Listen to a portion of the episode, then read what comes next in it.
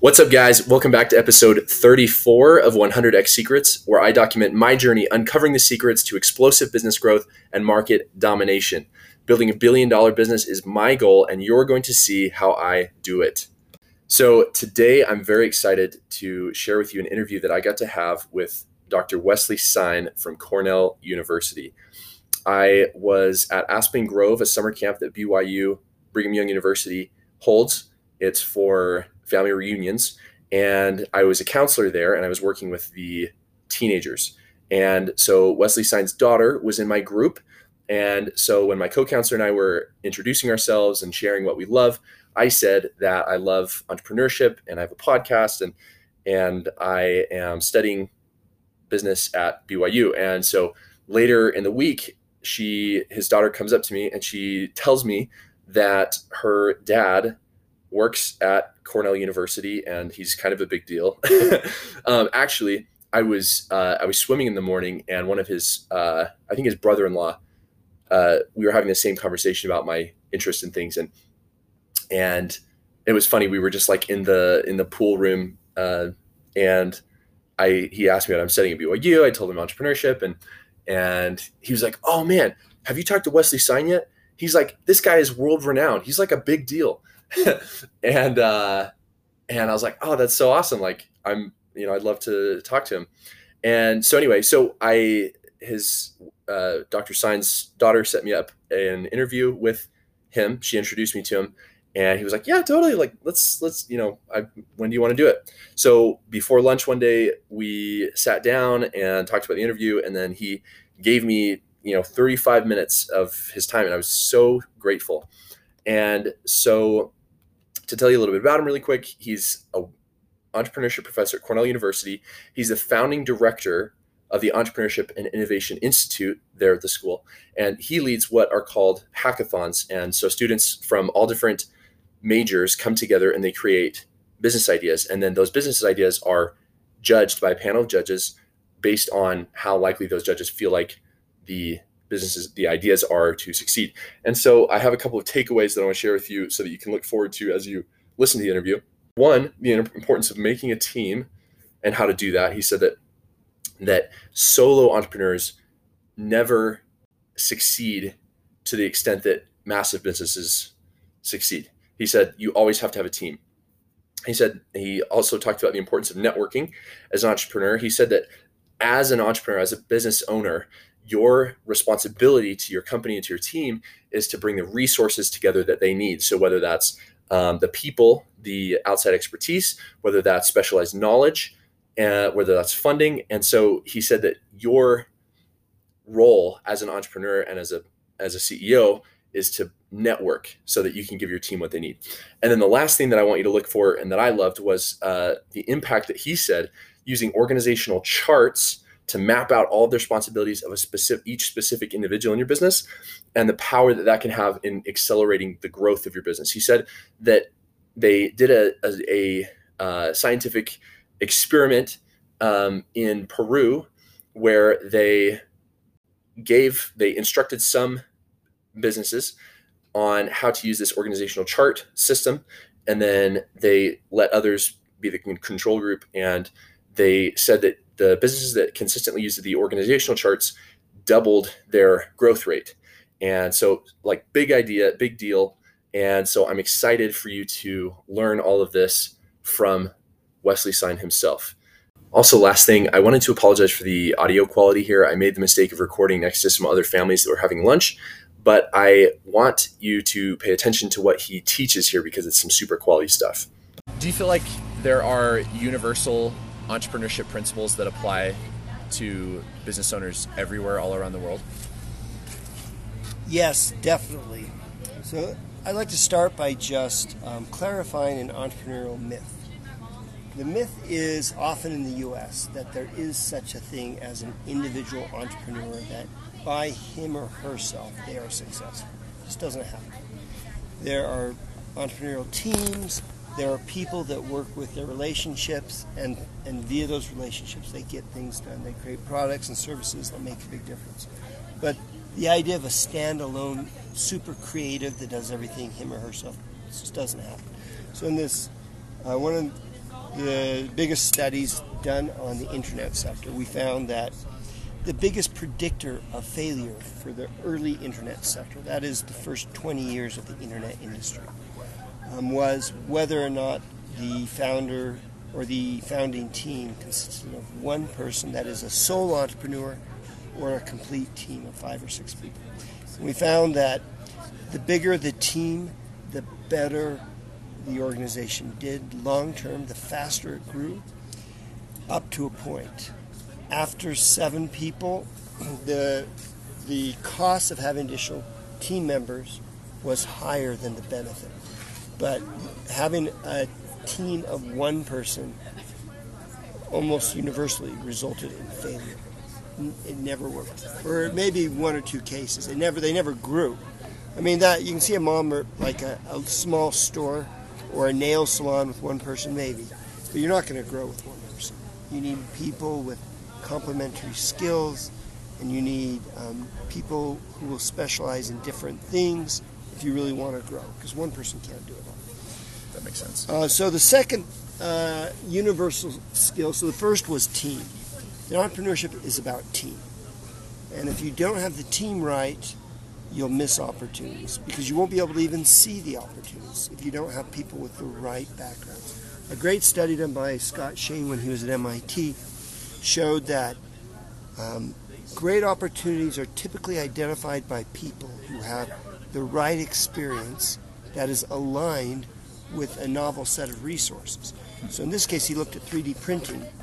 And he showed that all the early companies started around 3D printing, which now is a multi-billion-dollar industry, were started by people who had very specific industry experience and could thus see particular uses for 3D printing that most people could not.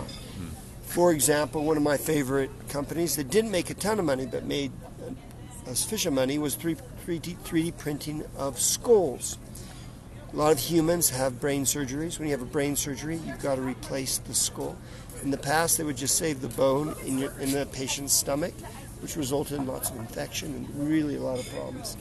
Now they just take an X-ray or scan of the brain, of the opening in the skull, and they print out an exact replica. Solve so many medical problems. And the amount of money they charge for that tiny piece of plastic is huge.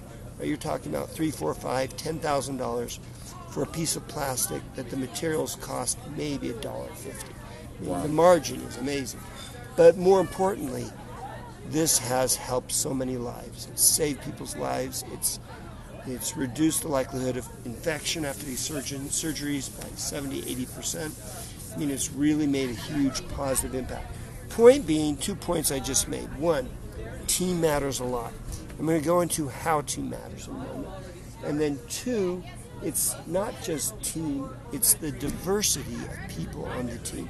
It's the heterogeneity of experiences on the team that allows the team to even see possibilities or even see opportunities.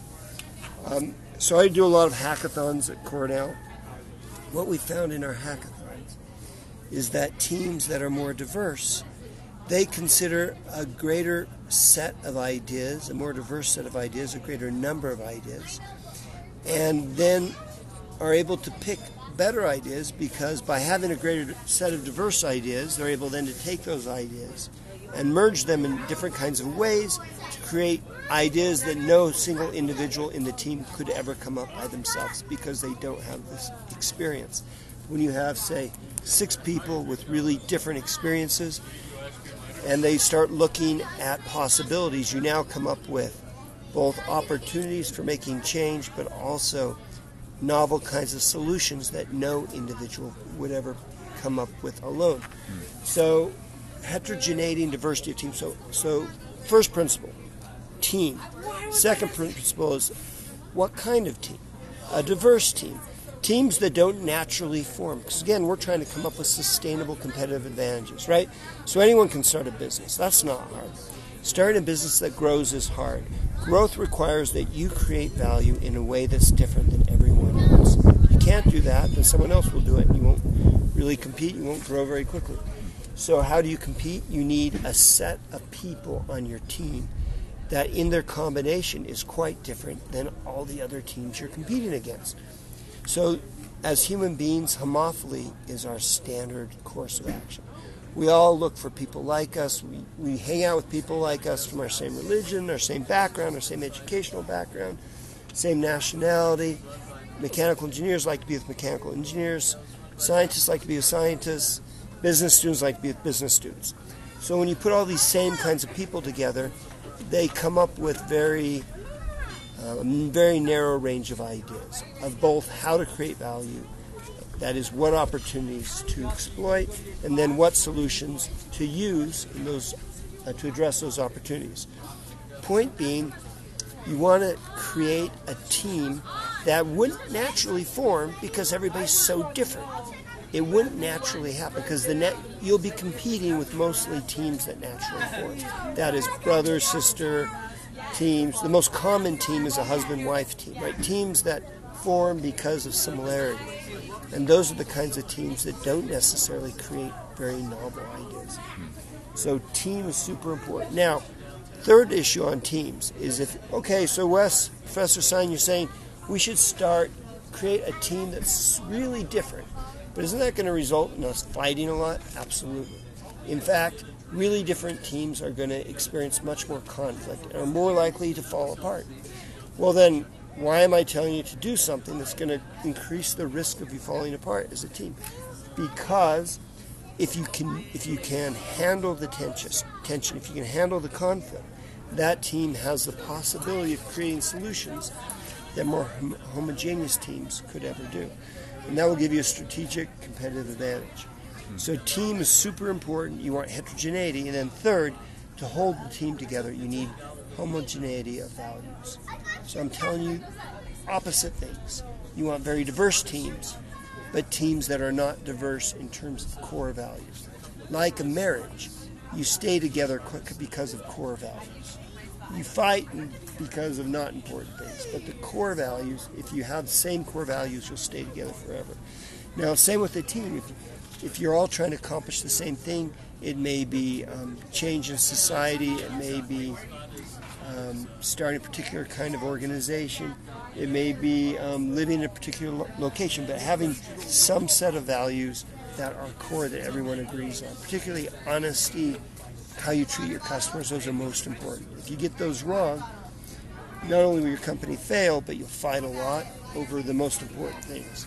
So when we first started doing these hackathons, what we found is teams usually formed around similarity. After that, what we started doing is having people pitch to the rest of these would be like 200 or 300 people. We say, okay, everybody form teams. We're like, how do we form teams? And so naturally, people would start forming teams with other people they knew. And to increase the diversity of the team, we started having people go to the front of the hackathon and tell people about their interests. And so you get like a really bright engineer that would go up and say, look, I really like working on drones. I want to start a company that uses drones to solve problems.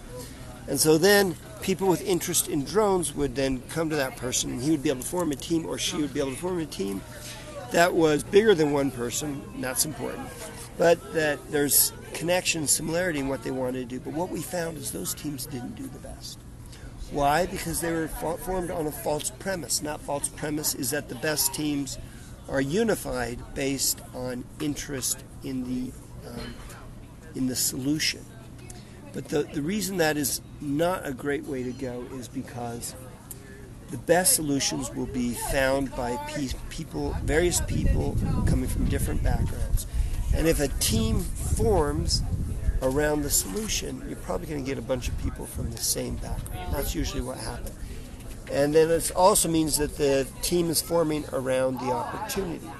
So instead of leveraging the expertise of the team to identify the best opportunity, you have one person going up in front of everyone, and that person identifying the opportunity. And that is a very limited way to look at opportunity identification. So now what I tell the students is, you know, form your teams around diversity. That is, work together with other members of the class to form a team that's very, very different, where people on the team are very different from each other. So you form around diversity. It's very hard to do. It's really hard in a class setting because students only want to be with people that they like, that are similar to them. Maybe that are good looking like they are, or ugly like they are, or in the same major. And it's hard to get students to go out looking for differences. But that is key. So, if you can create a team that is different in terms of skill sets and backgrounds. And some people think difference in background is best signaled by the color of your skin. I have found that not to be true empirically. Difference in backgrounds comes from lots of signals. It could be major, it could be you come from a one-parent home, a two-parent home, are you from Mongolia, are you from Ethiopia, where are you from, where have you lived your life, what kinds of jobs have you taken. Now it's clearly easier to classify team diversity by skin color, because then you just look around and find people of different skin colors. But it's not clear, and it doesn't seem to be the case that skin color is the best reflection of different backgrounds. It's a reflection of a difference, but maybe not the deepest reflection. If you think about diversity, there's deep diversity. This is who you are as a person. This is what you know, your knowledge, skills, and abilities. But there's also diversity in how you were raised, diversity in where you've worked, diversity in the skill sets that you've studied in school. So all these levels of diversity matter. When you're building product, you probably want to pay attention to diversity in skill sets, right? So in our hackathons now, we require every team to have a programmer. We have a veterinarian hackathon, so every team has to have one vet, one business student, one engineer. And we don't care who they are. We tell the teams, you guys go out, self-form, make sure you've got to have this level of diversity.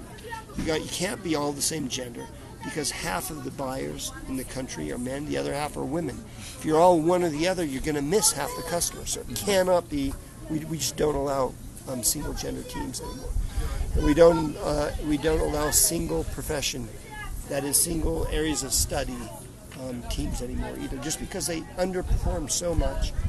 And more importantly, as an academic institution, the learning on those teams is much lower than the learning on teams where everybody brings something to the table, something different to the table. Okay, so team diversity is super important. But we also talked about team homogeneity that's important. That is, you need to have something that holds the team together.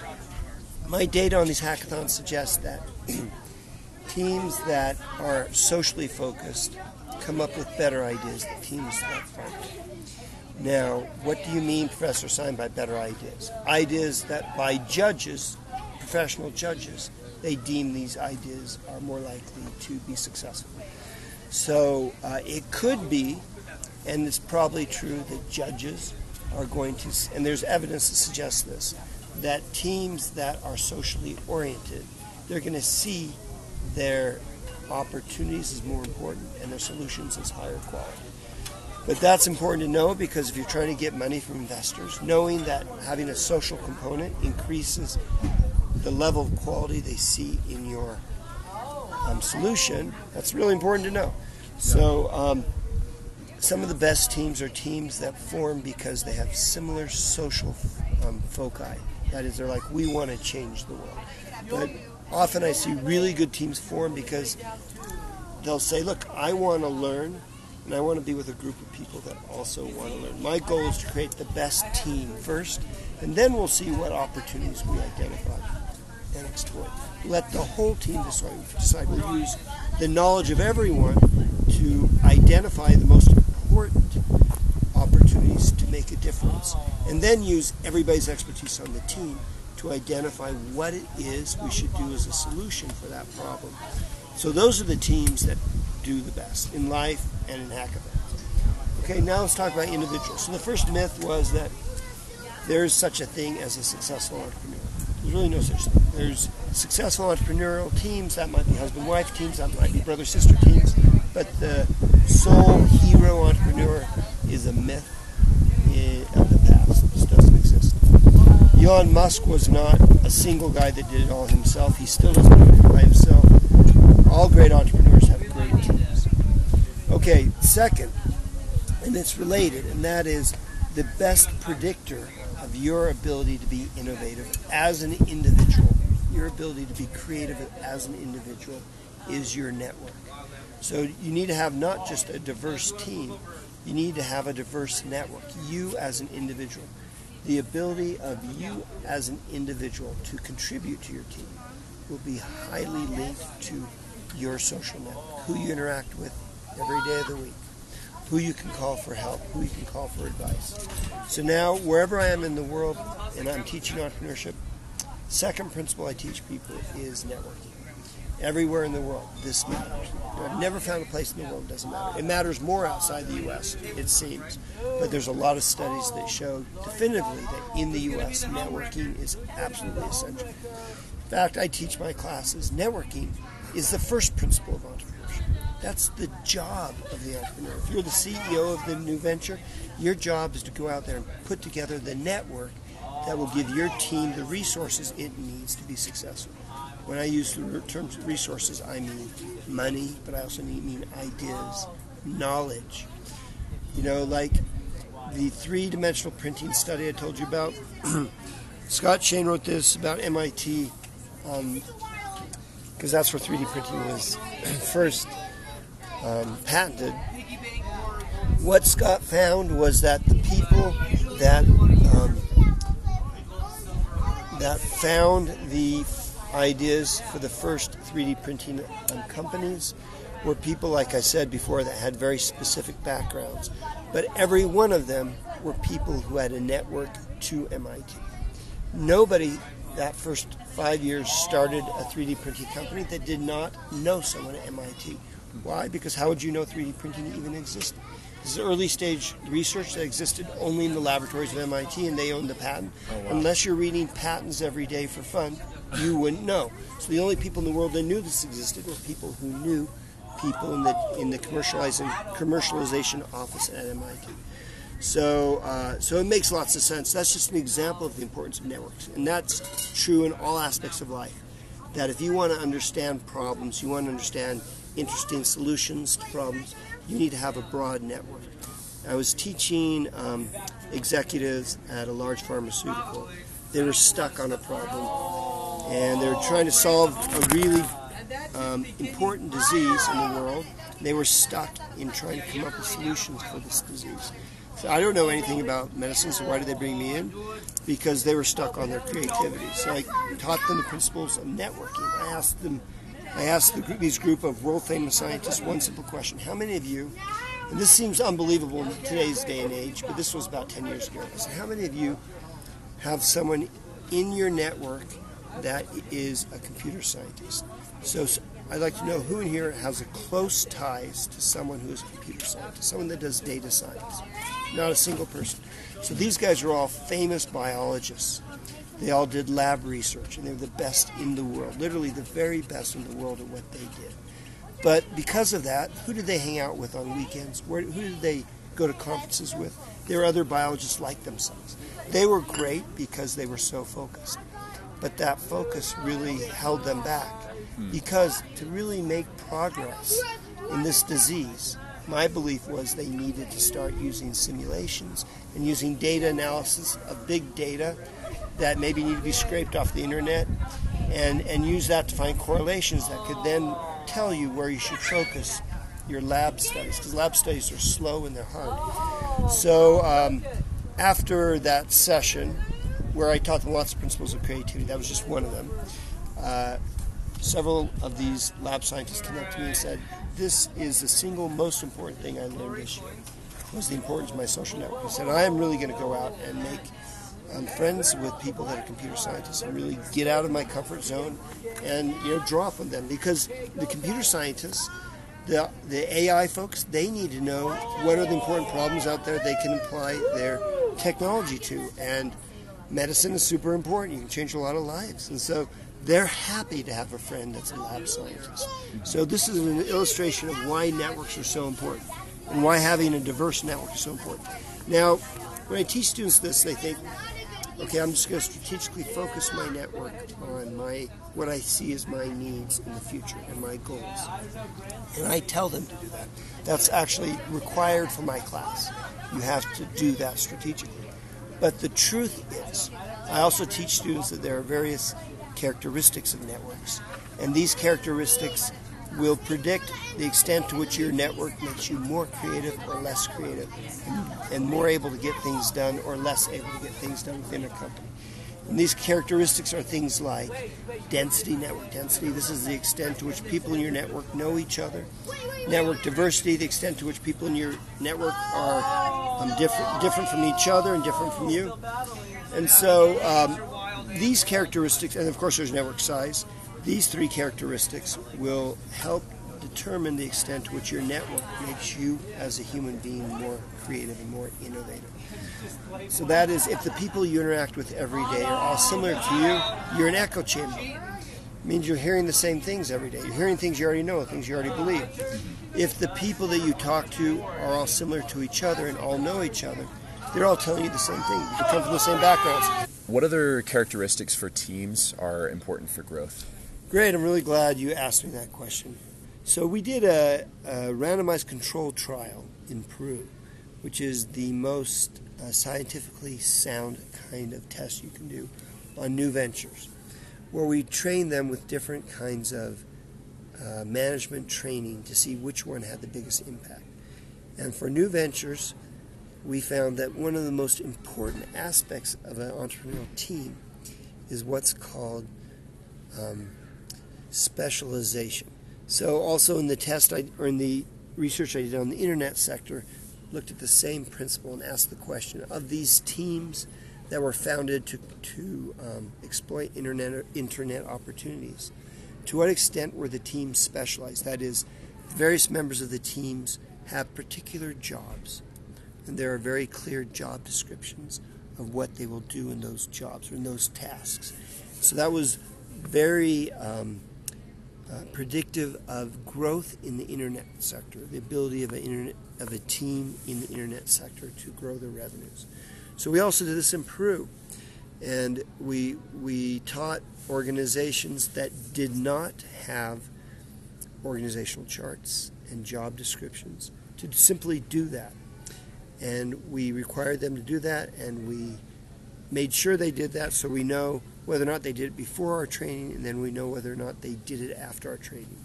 And we found very significant effects for the teams that do that. It increased their growth rate by about, almost doubled it, frankly, like 20–30%. So it's really important because why? Specialization is a real law. It matters. That is, the extent to which you focus on one thing, doing one thing, the better you will be at doing that.